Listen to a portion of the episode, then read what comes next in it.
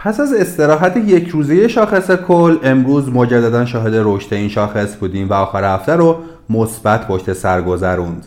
در نتیجه گمانه ها در خصوص پول بک بودن منفی دیروز تقویت شد.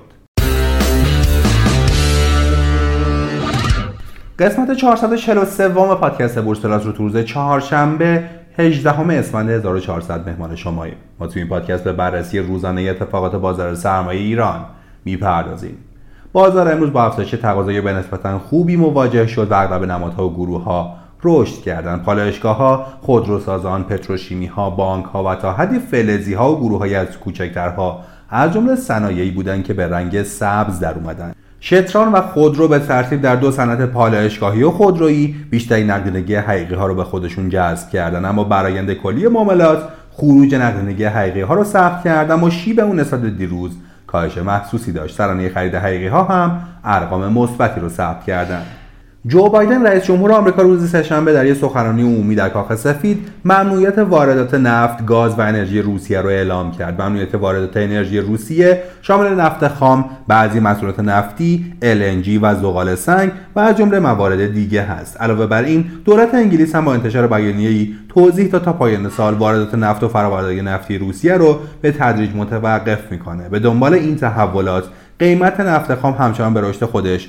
ادامه میده و هر بشک نفت وست تگزاس اینترمدییت یا همون WTI بالای 126 دلار معامله شد و بیش از یک درصد در روز گذشته افزایش قیمت نشون داد. نکته جالب توجه در واکنش شدیدتر بازار به تحریم نفت روسیه توسط انگلیس بود. رشد اصلی قیمت نفت در بازارهای جهانی بعد از اعلام تحریم های انگلیس بر علیه مسکو صورت گرفته. در طرف دیگه باز هم رشد مجدد اوره در بازارهای بین‌المللی رو شاهد بودیم و قیمتش به 872 دلار رسید. روسیه در آخرین خبر دستور توقف صادرات کود شیمیایی رو داده. پس احتمال داره که بعضی کشورها به دنبال تهیه یا تولید این محصول بیافتند.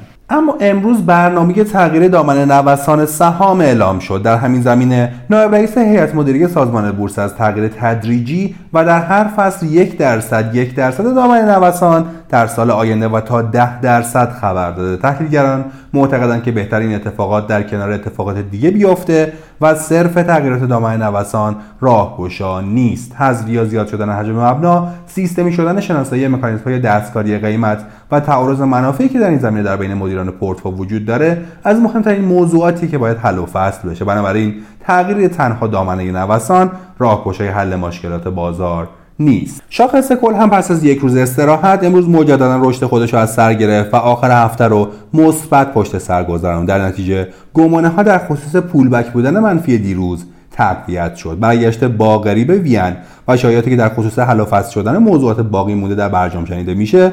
تأثیر به سزایی در تقویت بازار امروز داشت. از طرفی تحریم نفت و گاز روسیه هم باعث شد تا قیمت جهانی نفت یه بار دیگه سقف‌های جدیدی رو ثبت کنه. در نتیجه پالایشگاه ها امروز در کانون توجه بودند. امضای قبول وقوع برجام می‌تونه هفته ای رویایی رو در پایان سال جاری رقم بزنه. البته همچنان عرضه هم در بازار امروز خصوصا از جانب حقوقی ها دیده می‌شد. با توجه به نزدیک شدن به روزهای پایان سال و لزوم شناسایی سود در سرمایه گذاری یا احتمالا تصفیه کارگزاری ها ممکنه این ارزها ها تا آخرین روزهای سال هم همچنان وجود داشته باشه. اما با توجه به اینکه بازار در روند سعودی جدیدی وارد شده این ارزها ها می‌تونه به راحتی در بازار جذب بشه و بعیده بتونه بازار رو با چالش های جدی مواجه کنه. در حال حاضر سه محور اصلی محرک رشد در بازار وجود داره که مانعی جدی برای ریزش اونه. در وهله اول موضوع توافق برجامه که می‌تونه در بخشی از صنایع ریالی بازار تاثیر مثبت داشته باشه. در وهله دوم رشد قیمتی جهانیه که می‌تونه اثرات کاهش احتمالی نرخ ارز رو جبران کنه. نهایتا حذف ارز 4200 تومانی که می‌تونه بخش بزرگی از نمادهای کوچکتر رو تحت تاثیر افزایش قرار بده. موضوع بودجه و نرخ گاز هم با توجه به سقف نرخ گاز تقریبا حل شده. در نتیجه موضوع بودجه دیگه محلی از اعراب نداره و بودجه دیگه نمی‌تونه آسیبی به بازار بزنه. تنها نگرانی هایی که در خصوص اعمال مالیات بر سپردهای حقوقی در بین فعالان بازار وجود داره که تا حد زیادی ناشناخته است و بارها درباره اون هم صحبت کردیم. به نظر می‌رسه این مالیات اگه به نفع بازار نباشه به ضرر بازار هم نیست اما به هر حال تجزیه و تحلیل اثرات در محیط پرتنش اقتصاد ایران بسیار بسیار دشواره.